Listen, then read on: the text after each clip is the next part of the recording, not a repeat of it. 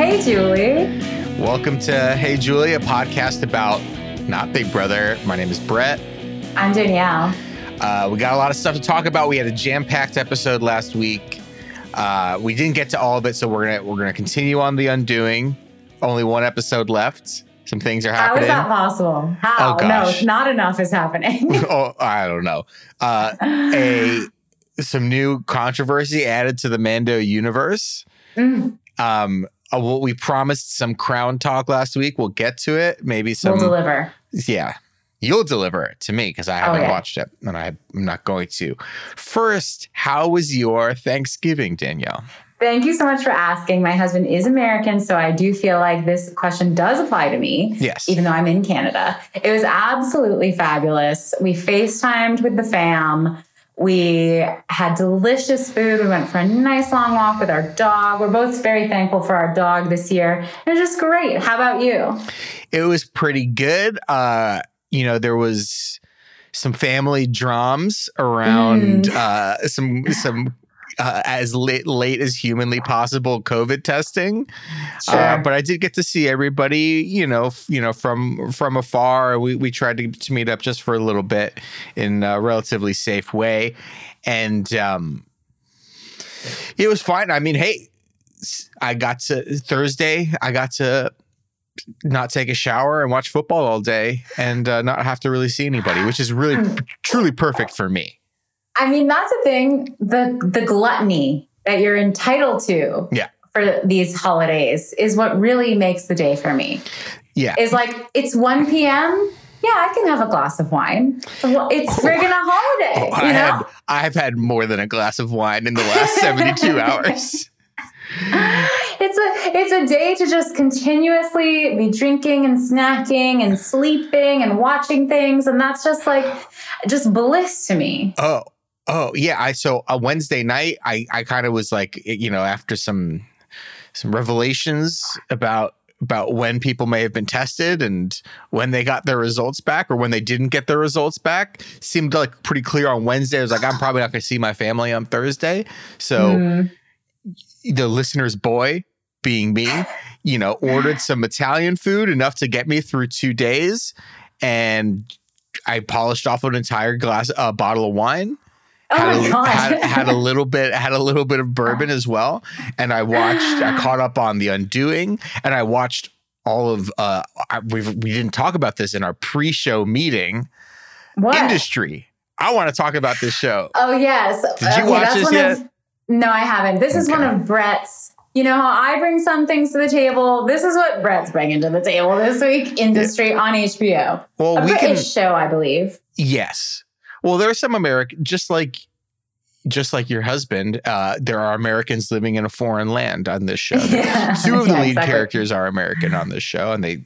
Well, we can maybe you can watch it and we can talk more about it. But I give it 2 thumbs up so far. Wow. There is incomprehensible financial jargon. There is copious amounts of nightclub drug use and subsequent hangovers.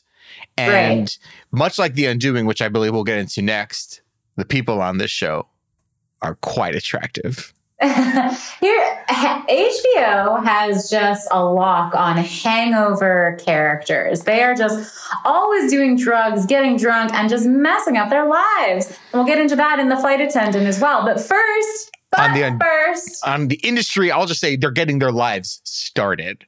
Okay.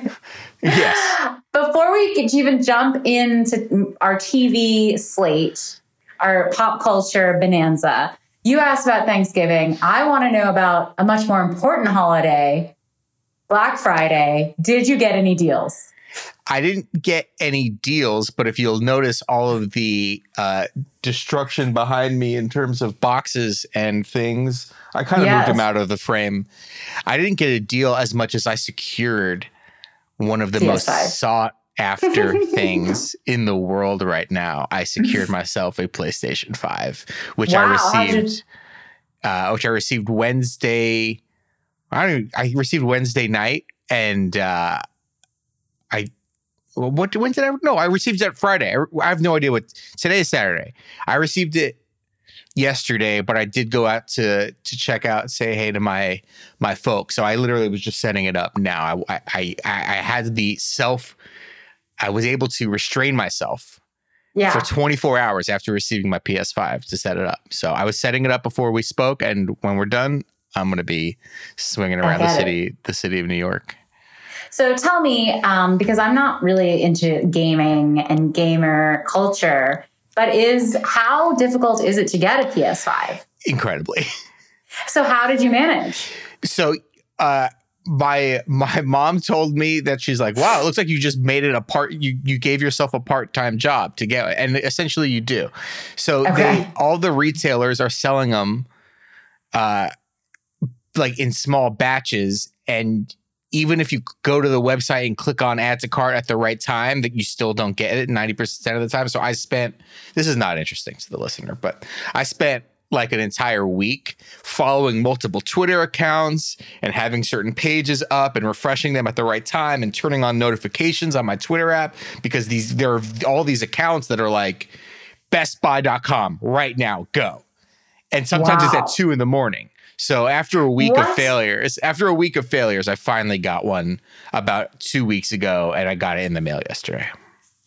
Yeah, I've seen so much about the PS5, and you know, I've seen a couple TikToks of girlfriends getting their gamer boyfriends the PS5, and everyone's like, "Wow, marry her! Like this is the ultimate."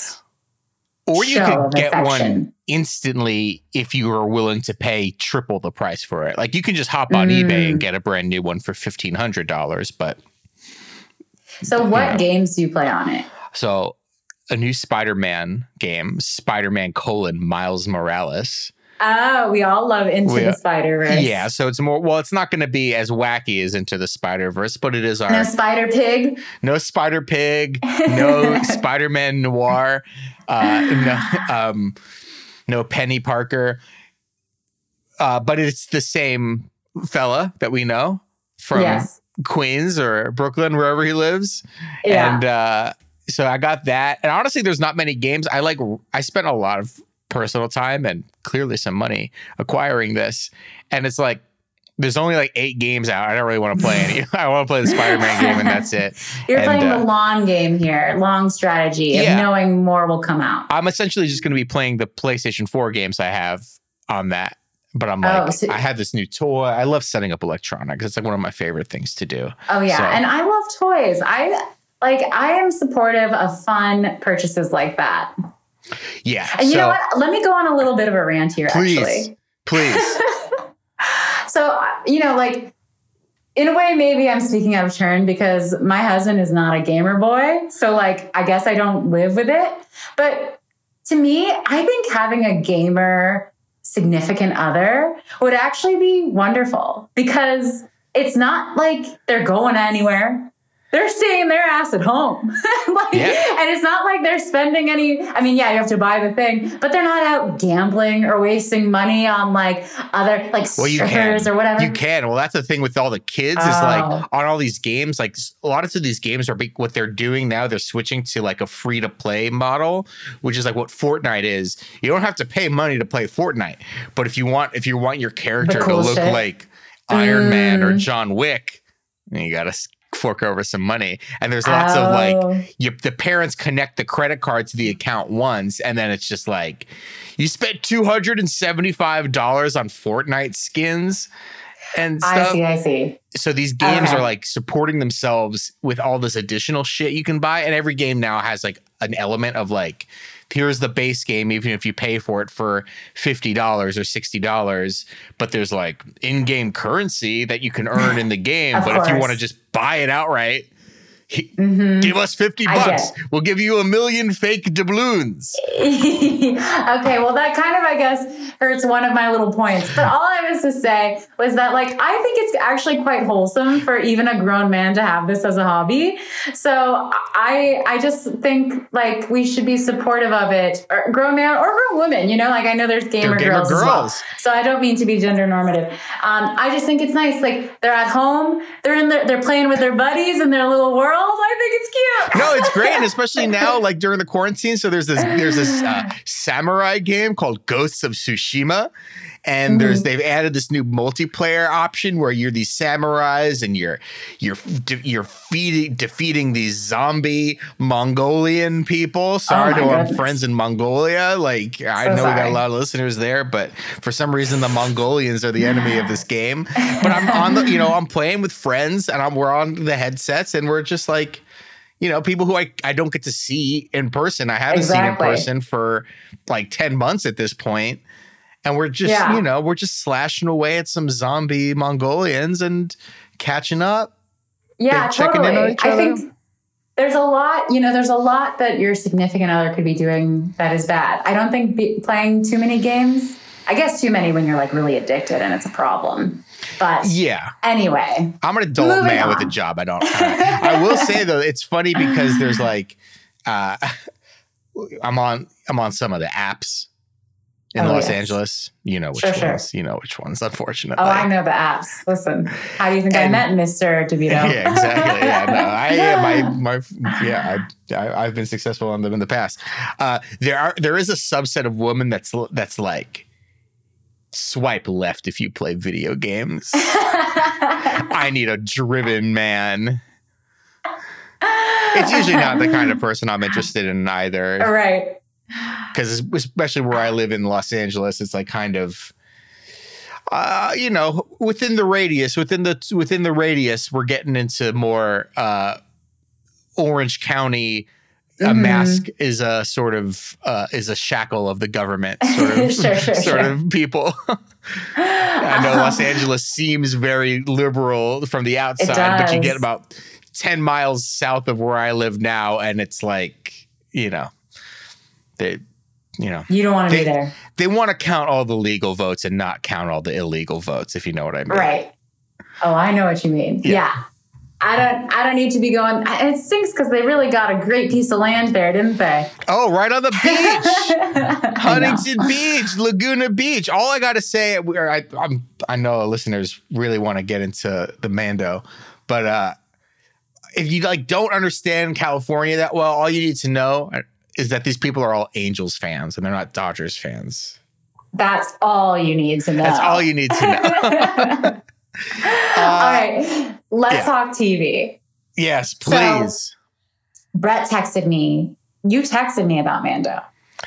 And you were clearly very excited about it. I hadn't watched yet, but I have watched now. And you sent me the closed lips emoji. But now I say, open that zipper and let her rip. What did you think? Gorpo! Is it Gorpo or is it Grogu? It's Grogu. But I watched it Friday morning, and I was texting with a coworker who watches it, who's pretty into the Mando. And he was like, what did you think? And I truly, about an hour after I watched it, completely forgot his name. And I was like, Gorpo. You know, it's Grogu. What's up? Well, how dare they think... For 1 second, I'm going to call Baby Yoda this new name. Yeah. Like, so we talked about the other Yodas in the universe. Isn't there like... Yardle. So they all have shitty fucking names. This one isn't going to be Han Solo. You know, that name cuts glass. That's a great name. Luke Skywalker. Grogu. Well, and at first I thought it was Rogu. And I was like, wow, they named him to be like Ragu, like the sauce. Or Rogu One. Yeah, exactly. The movie. But it's Grogu, right? Yeah, I mean, this season has not been lacking with Baby Yoda scandals. First, he almost decimates an entire amphibian culture with his appetite.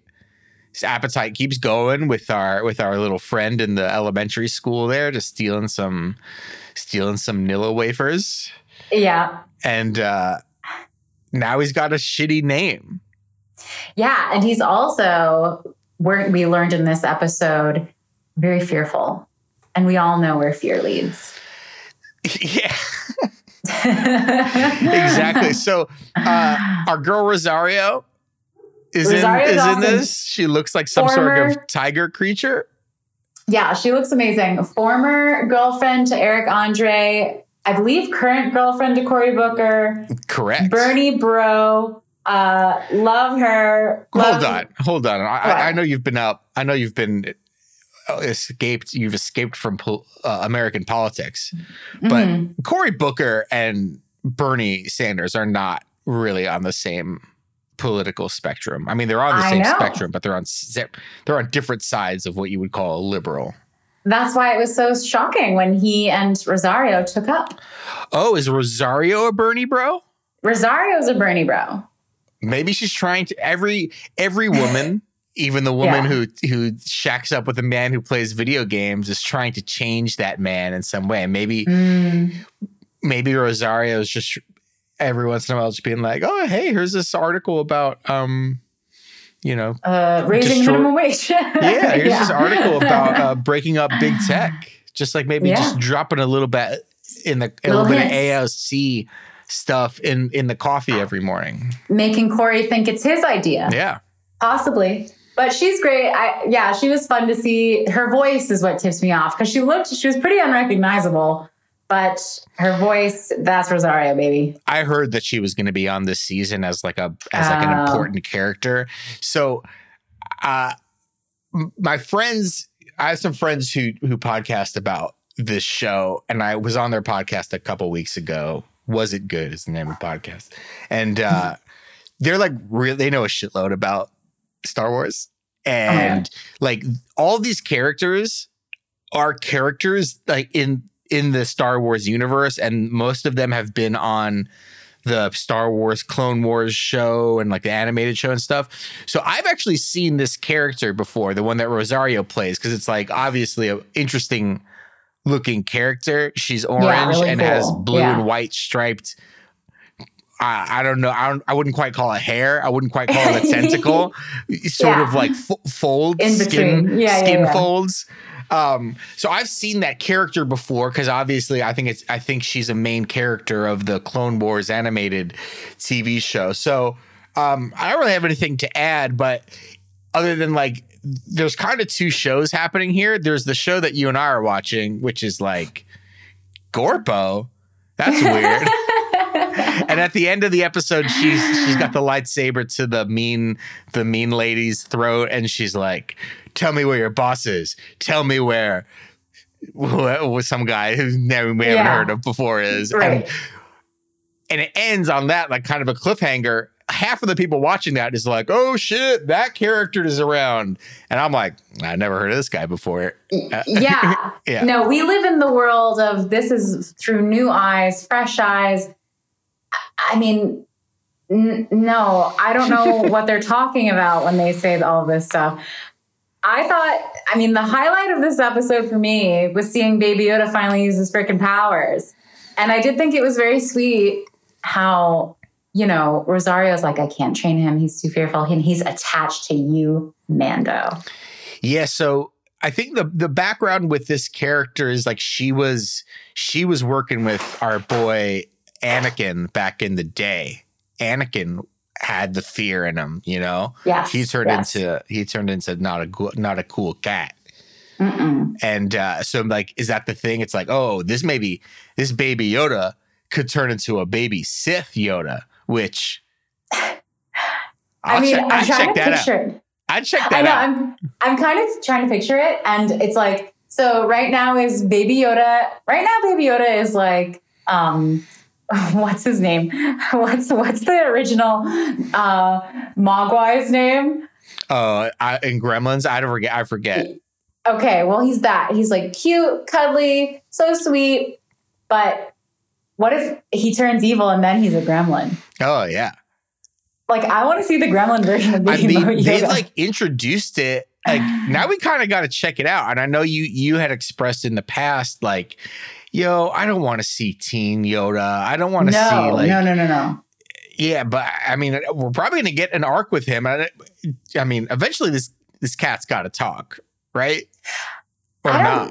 I don't think so. I think the get around, and I really hope this is what they do, is that instead of letting Baby Yoda age, I don't think he should age at all. They should just turn him from cute Baby Yoda to evil Baby Yoda with like snarled teeth and like a gremlin. Like, yeah, and then just like, keep him that age. Does backflips and punches people. Yeah. Yeah. And there should be rules too. Like, oh, don't get him scared or he'll turn into like that Baby Yoda, evil Grogu. And same for like, don't get him wet. You know, I think that would be so much more fun. And it's so funny. I just thought it was so wacky to me that all of this exposition is being done in a scene. They're like in the forest. You have Baby Yoda, who is literally a lifeless puppet. You have the Mando, who is a guy with a helmet on, not necessarily Pedro Pascal. And then you have Rosario Dawson in makeup and this wig thing. And she's not even talking. You have her and the puppet looking at each other, and they're like, oh yeah, they're mentally communing right now and like having a dialogue that none of us can see. And it's like, what is this show? You have three people. You can't even see. One of them is not real. One of them, you can't see their face. The other one's face is covered up with makeup and all this bullshit. And they're all just staring at each other. It's like, I know. Watching this. I did think to myself, I thought to myself, like, Rosario Dawson is legit. Like, she deserves... I'm sure she made a good amount of money doing this show. But like, this is where being an actor really must be just a pain in the ass, where it's like, she was in hair and makeup for 8 hours. Fucking Pedro Pascal puts a helmet on, and then she has to go into Pedro Pascal is there. Yeah. She goes into an entirely green screen where she has to pretend that she's in a magical forest, and then she has to talk to, as you said, a fucking puppet and treat it like the Holy Spirit. But not even talk. She's like having like a mental connection conversation with him. It's like there's not even lines. Make it feel real. Yeah. She does a good job. She earns that paycheck. Yeah, no, totally. That is really hard. And then at night, she's got to go home, and her boyfriend's like, well, I don't know if we should totally extend like all the, student debt relief. Maybe it can be more of a credit system for people making over $50,000 a year and the Green New Deal. Maybe it should be more of a light Green New Deal. That was my Cory. That was how I feel about Cory Booker's politics. You think he's a Muppet too? Yeah, Kermit the Frog. The center left is the biggest set of Muppets since Sesame Street. I agree. I do agree. It was like also so funny. I sent you a tweet about this, but literally the episode was exactly as we keep saying, which is like. Yeah. Mando gets somewhere. Can you do something for me? Yeah, sure. First, I need you to go on this quest, and like your life's going to be put in danger. Sounds good. Like, it's always the same. What was the deal with our friend, the old Asian shopkeep in the town? Like, there was a lot of just like zooming in on him, and he has like a knowing glance about something, and then. Like at the end of the episode, like the town has been liberated, and he's like wearing this regal robe, and like he doesn't talk or anything. And I'm like, what is he like supposed to be? The fucking Jedi King? Is he supposed to like? What's going on with him? I wanted to know more about him, and he was just like, I didn't clock it. I'll be honest, I didn't clock it. I don't know. I just noticed. It's like, why are we cutting to this guy's reactions so much? Like. Right. Everyone's here. Maybe he's like an actor we're supposed to know. Yeah, that was Jon Favreau, too. Yeah. Jon Favreau must be fabulous to work with, let me tell you. Oh yeah. He'll be like beloved. Rosario. So when you're when you have a telepathic link to Gorpu here, it's kind of like that scene in Swingers where me and Vince Vaughn are sitting in the car on the road on the way back to Los Angeles, and he's like, "You're so money." That was a stupid joke. I'm sorry. I haven't seen Swingers. It's like very good and charming. But you love Vegas. I love Vegas. I really love Swingers. I mean, it's a little bit, I don't know.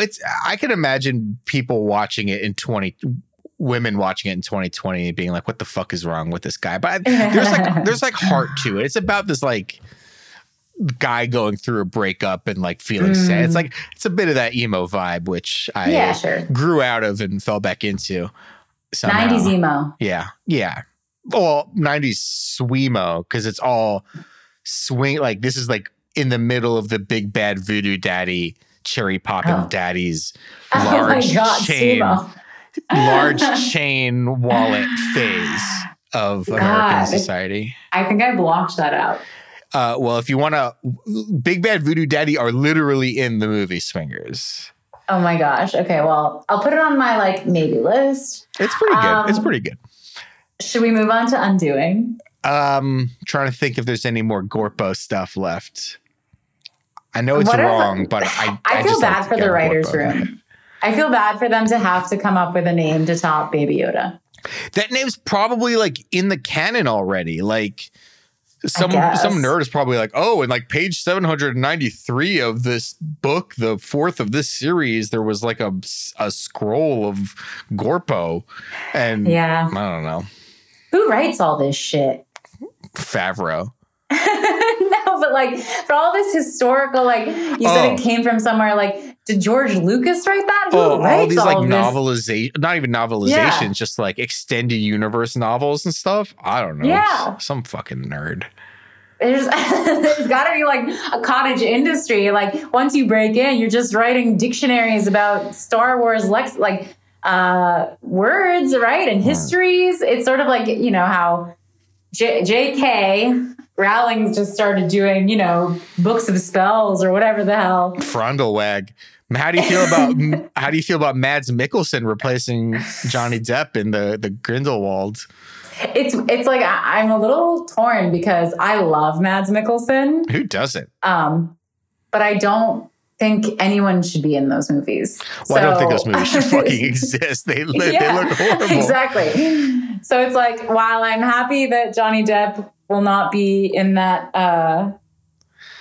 round of press or whatever, I also, who are those movies for? Nobody likes those, do they? No, because they're like too dark for kids and too dumb for adults. Like, I guess there are like real Potterheads who are like really, really into like the extended uni stuff. But yeah, there must be enough of those fans. But even, you know, Harry Potter is so massive and people, it's so part of pop culture. And Grindelwald just hasn't made the dent. I'm a little bit bearish on Harry Potter because like it feels like there's not sort of the sustaining force, pun not intended, behind Harry Potter. Whereas like Star Wars came out in the 70s and the movies came out to the early 80s, and like for another 15, 16 years there was so much Star Wars momentum and costumes and Christmas specials and lunchboxes for like a long time. And then it comes back as the prequels and then the other things. And there's been video games and all sorts of shit since that time. Harry Potter, so they got the books, they got the 7 books, they got the 8 movies, and then they released these Grundleball movies and nobody fucking likes them. And the entire generation, the entire young generation now is like, yeah, that's kind of a thing like that my 27-year-old sister likes. Right. It's very millennial to like Harry Potter. Yeah, no, like the Zoomers and even the young kids. I mean, obviously, like young kids watch him now and millennial parents show the movies to their kids. Yeah. And maybe that magic, maybe it will skip the Zoomer generation and it will be brought on as this nostalgic thing to whatever we're calling like 9-year-olds now. I don't know if they're Zoomers or not. So if it doesn't catch on with the current kids, it feels like it's going to fade away. And like in 20 years, they're just going to turn the Hogwarts at Universal Studios into more Minions. Just more, the whole thing's going to be Minions. I couldn't disagree more. I am bullish now, by Harry Potter. Absolutely. Not the spinoffs, but like Harry Potter, those original, they're going to just, it's going to be like Batman. There's going to be so many Harry Potter, like actors who play Harry Potter. They're going to redo it every couple of years. They're going to keep redoing it. And That will become like a Shakespearean text. And it's like, oh, this is the gritty. This is the gritty Harry Potter. Oh, this is the clowny Adam West Harry Potter. 100%. Interesting. Because it's just free money. Why not at that point? And you know, Daniel Radcliffe is gonna cameo as a little troll. Yeah, like, he's gonna play Dumbledore. Dumbledore. Oh my God. I know for a fact there are people listening to this podcast who's like teeth are breaking like Elmer, like Sylvester the cat or something like that. Or like they're so angry they just crushed all their teeth because I said Dumbledore. That's so funny though. But yeah, I think the original books, they're just going to live forever. And then the movies are going to get remade by some hot, you know, the freaking Safdie bros are going to have their shot at it. Love to see a Safdie Harry Potter movie. Have the Safdies direct the Mads Mikkelsen Grumbledorf movies. I'm fucking there. Yeah, it's going to happen. And you have like some like random guy on the street in New York playing like a fucking wizard, the head of the Quidditch, like gamblers society. At him all the time. It's just very stressful to be a wizard. It probably is. Okay. They'll tap into that. Okay, we got to do Undoing. We talked about video games for 15 minutes. And about the PS5 that I own and nobody else owns. So we got to do Undoing, and I feel like I want to get some to The Crown because we promised that. And people actually watch The Crown, aside from me. I know. Okay. Yeah, well, let's do The Crown because we're going to get to Undoing again. All right. So here's the thing. This new season of The Crown is absolutely phenomenal. Okay. That's what I hear. And I watched the first two seasons, and then the third season when it switched from Claire Foy to our girl, Olivia Colman. Yes. You know, we love her. We support her. But I have to say, the show lost a little something, and it was very boring season three. So I just didn't even finish it. I couldn't. I think I watched the first two and a half. Was this common among the fans? Was there disappointment about season three? I think so. I think there was just like, ugh, this is... Well... It was just a boring time period, it seems, during British monarchy. Like there wasn't that much going on. Like the late 60s, early 70s? Is that when it was? Yeah, 70s-ish must have been. Because 70s, 80? No, 70s. Yeah, because this season is like late 80s. 70s, 80s, right? Yeah, because this is... Here's Thatcher. Thatcher and Diana. Oh, yes. Now this... is why you watch The Crown, okay? That was the promise of the first season is like, wow, I want to see a car crash in a Paris tunnel. No, I mean, Diana, you knew like eventually they're going to get to Diana. And here's the thing. So you and I both, Brett, as we have very close birthdays, we, I think, are a little too young to have really appreciated or cared that much about Princess Diana and why she was. Oh, okay, Brett. Oh no, yes? no. I have a counterpoint, and that I'll ask you about, but I want you to finish. Well, I just think we were a little too. Like I remember hearing and seeing in the news, and it seeming very important that she died, and it was sad and obviously an awful way for someone to die, and. That I remember it being a big deal, but I also had zero connection. I really didn't know much about royalty, about England, about any of that stuff. So it sort of went over my head. Would you say her candle blew out long before her legend ever did? Is that an exact lyric? That's the Elton John song? Yeah, I know. I was asking if that's his lyric. Yeah, I knew it was a big deal, but... Only as I grew older and learned, and then like, you know, Kate Middleton showed up. And then obviously a couple years ago, Meghan. Pippa. Well, and Pippa, yes. But only then as you hear more about like how horribly Diana was treated and that's the why her sons are the way they are and all of this, only then did I sort of have an interest. But so this season absolutely dives into the juicy drama and they spare no expense and they pull no punches. And it's sort of like up until this point, they're not I wouldn't say like they're so sympathetic to the royals, but they treat the royals like human beings, right? Where it's like the portrayal, the writing, it's like, these are just normal fucked up people who happen to be considered royal and live this absolutely insane existence, right? Taxpayer funded existence. So it's absolutely amazing to watch and see this light shine on people like Prince Charles, who's still alive, Queen Elizabeth, still alive, you know, Philip, still alive, Princess Margaret, I'm pretty sure still alive. And it's just like, these people are absolutely fucking monsters. Yeah, so where I'm coming from this is like, as an American, I mean, I guess I know some Americans know a lot about this. I know nothing about, I couldn't tell you who Prince Philip is now, or Prince is who. Is Prince I didn't know either. Like, I don't know who Charles. I don't know who is Charles. You know who Charles is. No, he was married to Diana. Okay, that's what I was going to ask. Is Charles married to Diana, the father of the ones you know who are Harry and John, yeah. George, William, Ringo. I don't know who's the other name you said. There was a female name. Princess Margaret. Margaret. I have no idea who that is. I literally didn't know there was a Princess Margaret until now. I didn't know a lot about these people either. And when you watch it, you're like, holy shit, these people have had crazy lives. So I watched the first episode and I was like, I don't know who any of these people are. And I feel like watching this, because to me, I'm watching it and I'm aware generally her, you know, Elizabeth's father, Prince or King George? Yeah. John? Henry? No. King George. The fourth. Right? I don't know. He died.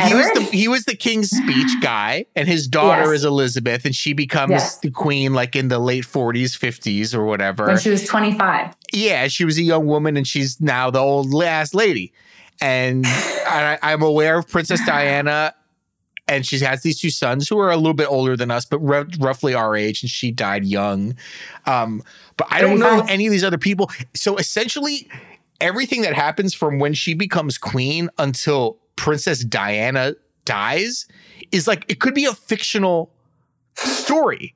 It could be a complete work of fiction. It's like some George R.R. Martin's like, I'm going to write this alternate history about this queen in the 20th century. I don't know. And I'm watching it. And I'm like, I feel like I should know what the fuck is going on and who these people are. And I just I couldn't keep anybody's name straight. Granted, it was only one episode. Maybe I should just, like, I don't know. I just didn't feel after one episode like I wanted to watch more. I was confused. I felt like I was missing out on like the spark notes. Like everyone has the spark notes version in their head of like the history, and they know the checkpoints and the basic pieces, the basic characters. And I was like, I don't have any of that knowledge.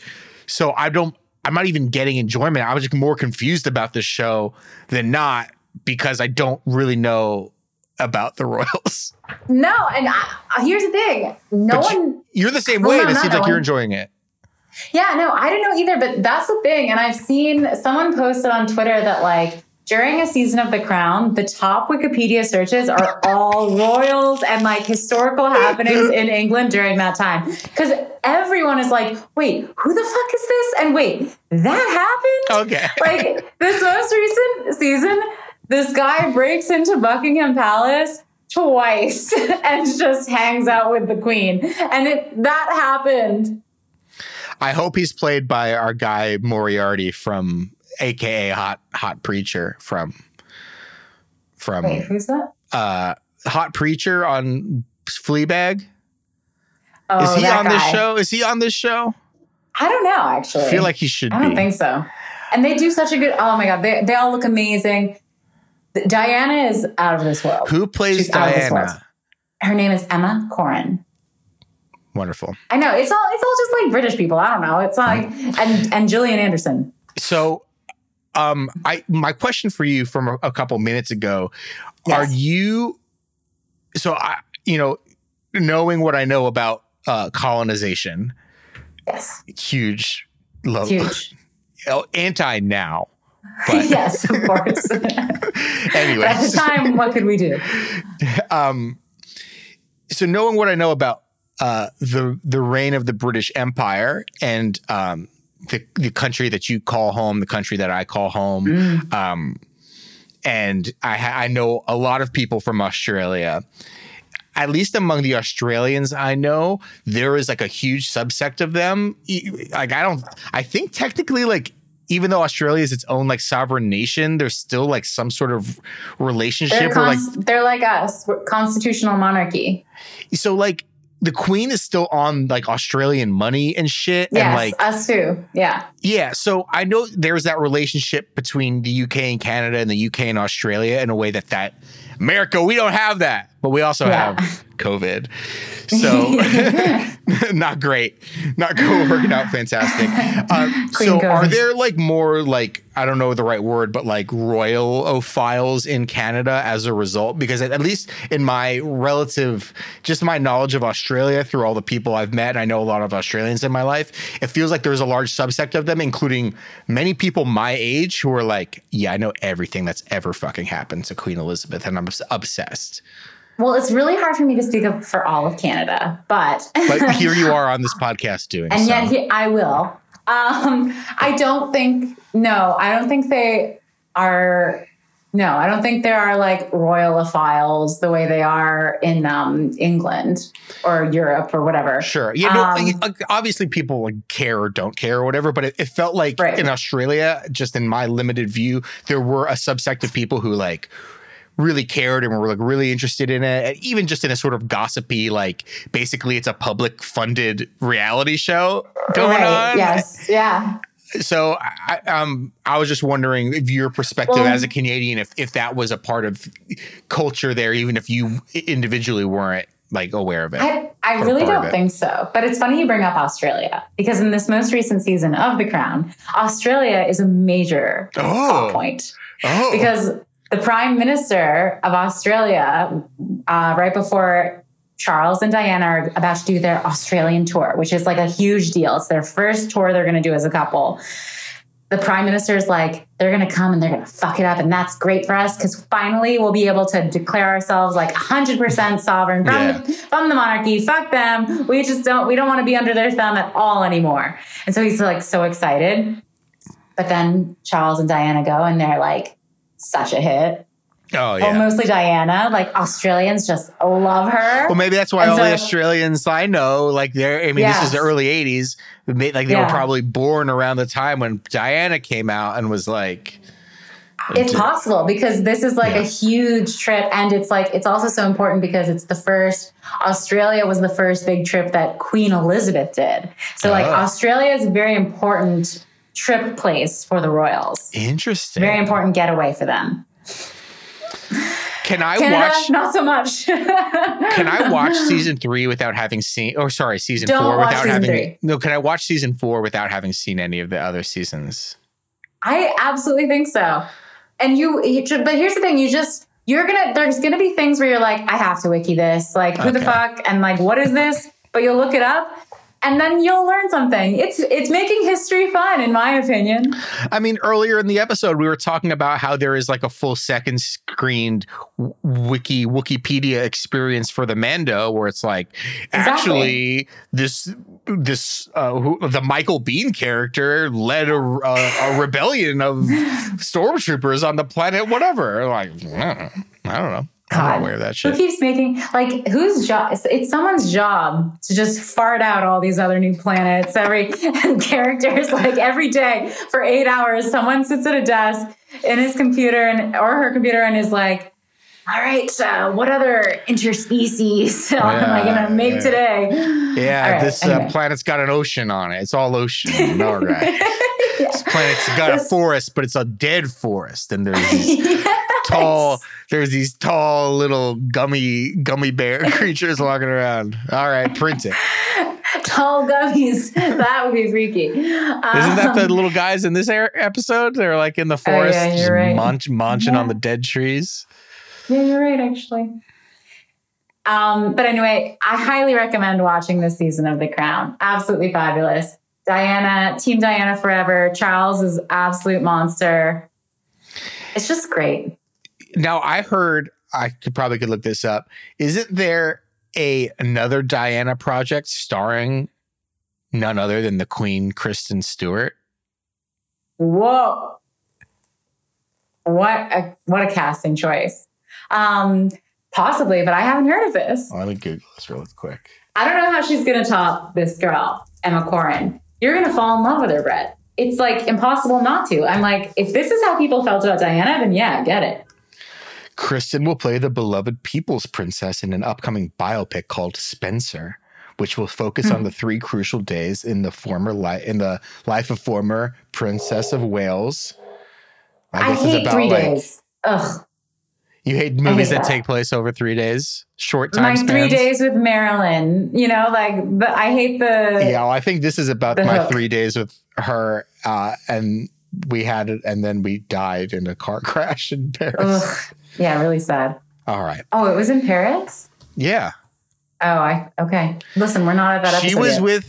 She was with some guy. So is all the Diana stuff going to happen this season or No. So this season's over. Well, I'm finished it. And no, she's still alive. So next season will be the more they're still together. They have to get divorced. She has to become the great humanitarian that she was. She gets really involved in charities, and that's why she's also so beloved. And then she has to pass away. Yeah, no, she's isn't she dating some French guy or Middle Eastern guy or something like that? Yeah, either he was the owner or the heir to Harrods. Fucking Harrods. Yeah. No, yeah, Hasnat Khan, a British Pakistani heart and lung surgeon. Wait, that's who she was with? Yeah. I think so. No, that doesn't sound right. It was someone else. Okay, whatever. Who cares? At us. Oh, Dodi. No. Oh, it's Dodi Fayed. He was the guy. Oh, yeah. Sorry. I typed in. I guess she's had multiple boyfriends from the Middle East. Good for her.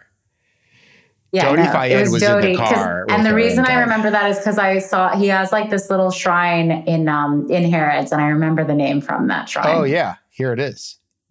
Yeah. Innocent Victims, the name of the shrine. This is super interesting for the listeners. Maybe we'll talk more about the PlayStation 5. Do you want to know about the speed of the hard drive? Let's move on to The Undoing, because you also texted me about this. Jesus fucking Christ. Lay it on me. The show sucks. Yes, I concur. Here's a question for you, actually, that I was thinking as I was watching this most recent episode. We've discussed, this is a David E. Kelley show. Is it though? Is it David E. Kelley show's good? And this was written by his assistant was write a me show. I'm going back to and fucking... forth. He's had his hits and he's had his flops. But this is a David E. Kelley show. It's in the courtroom. He loves the courtroom. Mm-hmm. Much like our other podcast favorite, Aaron Sorkin. Oh, yeah. So what... My question to you is, an SAT question, what is David E. Kelley to Aaron Sorkin? Who? Also, I don't know if you hear there's a celebration of honking going on outside. I'm sorry about it. Oh shit! Did Joe Biden win again? I don't know. That's what it sounds like, right? I don't know. I don't hear it. I'm sure the listener will hear it. Okay. On the pod. I got to think about that one. Maybe I'll come back to you next week. I'm not going to have an answer today. It's just two middle-aged white, very play dialogue-y type writers who love a courtroom scene. And one is married to Michelle Pfeiffer.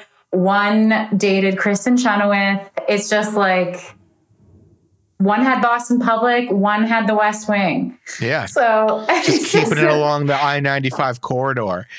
Yeah. The courtroom stuff is fine. It's just boring. I don't know.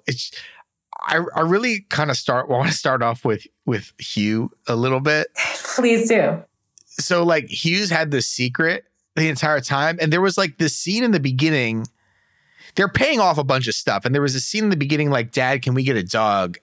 And Nicole Kidman's like, oh, we can't get a dog. Your father's too embarrassed to admit it, but he says he's allergic, but he accidentally killed the dog when he was like 15. And I thought like she was lying to him because it sounded so stupid and it was so poorly written and acted. Right. Even by our girl, the Queen, Nicole Kidman, Queen of Australia. Noted royal lover. Yeah. And then they begin to pay this off in the episode. And it's like, and the kid's like, yeah, like what happened when you killed the dog? And Hugh Grant has a look on his face. And I was like, oh, the payoff is going to be that Nicole Kidman was lying for some reason. And it's another reason to like think of her as a less than trustworthy narrator. And he like storms out of this like posh restaurant that they're in. Like, I really wanted to eat there. Yeah. I know. Just have like a $24 hamburger. And a gorgeous breadstick. Oh, they looked so crisp and crunchy. Okay, go on.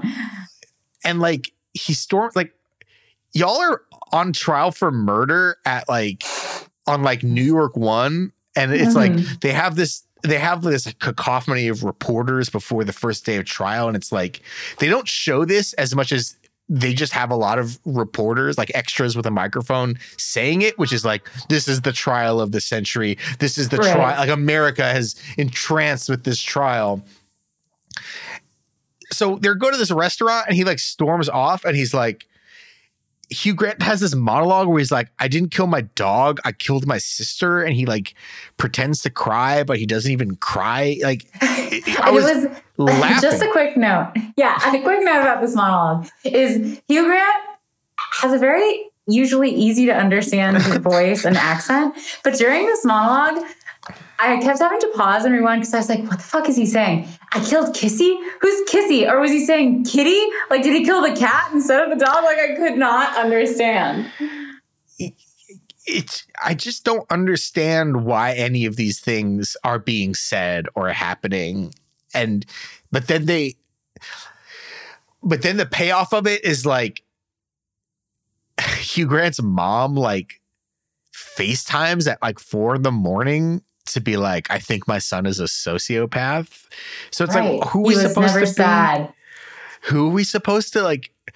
We're pretty late in the game, and they keep throwing more like balls up in the air as to who we're suspicious of. And it's like, and even though we have this final reveal that like the crazy son's got the murder weapon, he's got the candlestick. Yeah, in the violin case. Yeah, in the parlor room with Colonel Mustard, like he's like, but they're still throwing up stuff like, oh, maybe you did do it after all. Maybe you like, I don't know. On his one hand, mother thinks he's a sociopath. On one hand, it's like, and I want to ask you this too. It's like, on one hand, I feel like they should be narrowing the focus more instead of being like, Lily Rabe's here. Maybe she's not trustworthy.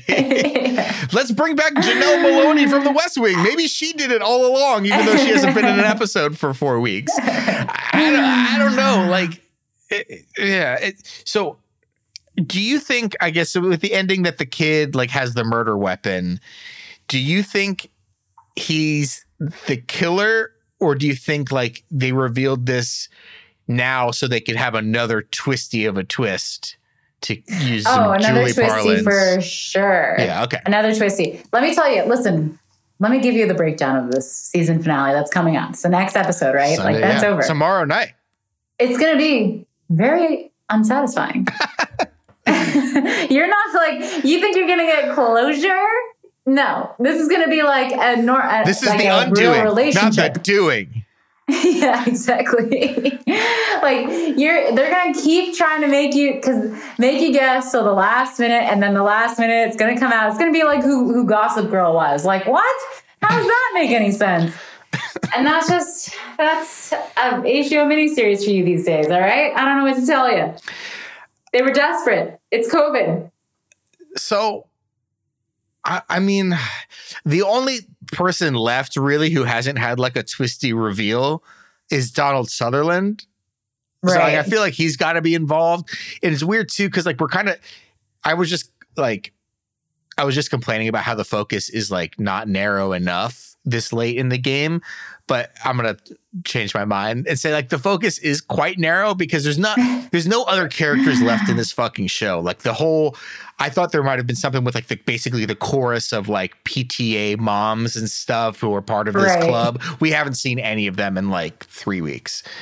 Basically the only people left, like, I mean, they even show them all. For some reason, there were 2 scenes of everybody slowly walking through the metal detector. I know. At the fucking court. I know. And then like all exchanging a look. Like, and it's just like, okay, is this going to pay off for some reason? Why are we doing this again? Like I thought someone has to be slipping. Like, is this a trick where there's going to be a flashback and we were focused on their faces, but meanwhile, Nicole was slipping him a knife or something, you know, like something. Yeah. Or is like the husband going to like pull out a gun and shoot Hugh Grant like right before he gets into the metal detector? Something. I don't know. We needed something and we deserved something. I feel like we're going to get answers. They're not going to be good. Yeah. I mean, I feel like it's probably going to be like Donald Sutherland or something like that. And there's also a part of me, too, that's like maybe it's going to be like Nicole Kidman did it all along. And she's got like a Shutter Island thing going on where she's not actually a therapist. The therapists are her clients, and they're doing therapy on her, making her think she's a therapist. And she's like, I hated Shutter Island. I didn't see it, but I know I hate it. Yeah, I hope maybe it'll be like the dead woman's child. Maybe he did it. I don't know. One final thing about this show. Please. Yeah. Lily Rabe, she like shows up late to court. Yeah. And she like walks to the seat next to Donald Sutherland. And she knows the DA for some reason. And the DA looks across at her. And Lily Rabe does like a really friendly wave and then like catches herself.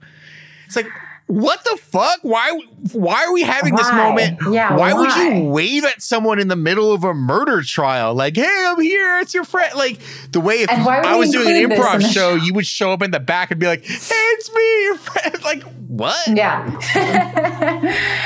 Yeah. It's like this show could have been so much better. And they're just choosing to do like, I'm sure the laziest, worst ending possible. But you got to take what you can get. Okay. So look, I know we didn't get to Industry. You got to watch it. I know we didn't get to The Flight Attendant or How To with John Wilson, but you know, we're not going anywhere, people.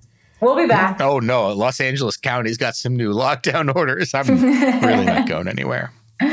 Yeah, and more is coming out. We're going to get into some Oscar season. Well, yeah, Oscar season. We gotta watch that Wonder Woman. Yeah, HBO Max's Wonder Woman. Yeah. So do you think that will suffer from the same Big Little Lies? Now that it's on HBO Max, will it suffer from the same sort of narrative opacity of some of the HBO murder mysteries of late? It's possible. I mean, the first Wonder Woman was about writing an email. So, you know. I forgot about it. I forgot at the end of the movie, she's like, and here's the thumb drive to at bruce@batman.com. That was the best part of the movie is that she has Batman's email address. I don't have patience, a lot of patience for superhero stuff. Even if it stars a woman. But we'll see. Yeah. Guys, thank you for listening. You can always tweet us at HeyJulieBB and at Danny Mop and at Brett M. Rader. No. Oh, you changed. It's Brett Rader? No, it's just always been Brett Rader. Is your email Brett M. Rader? My email, I'm not going to say my email out loud. And I will say that it is not Brett M. Rader. And where is Brett M. There isn't. I would say some of those characters a different jumble. Great, I'm just not giving my personal fucking email out. My personal email has some of the letters of the alphabet in it. Don't dox Brett, bro. I'll fucking block all you people. Well, and so always get at us. Thank you so much for listening, and we'll see you next week. Bye, Julie. Bye, Julie. Bye, Grogu. Corpo!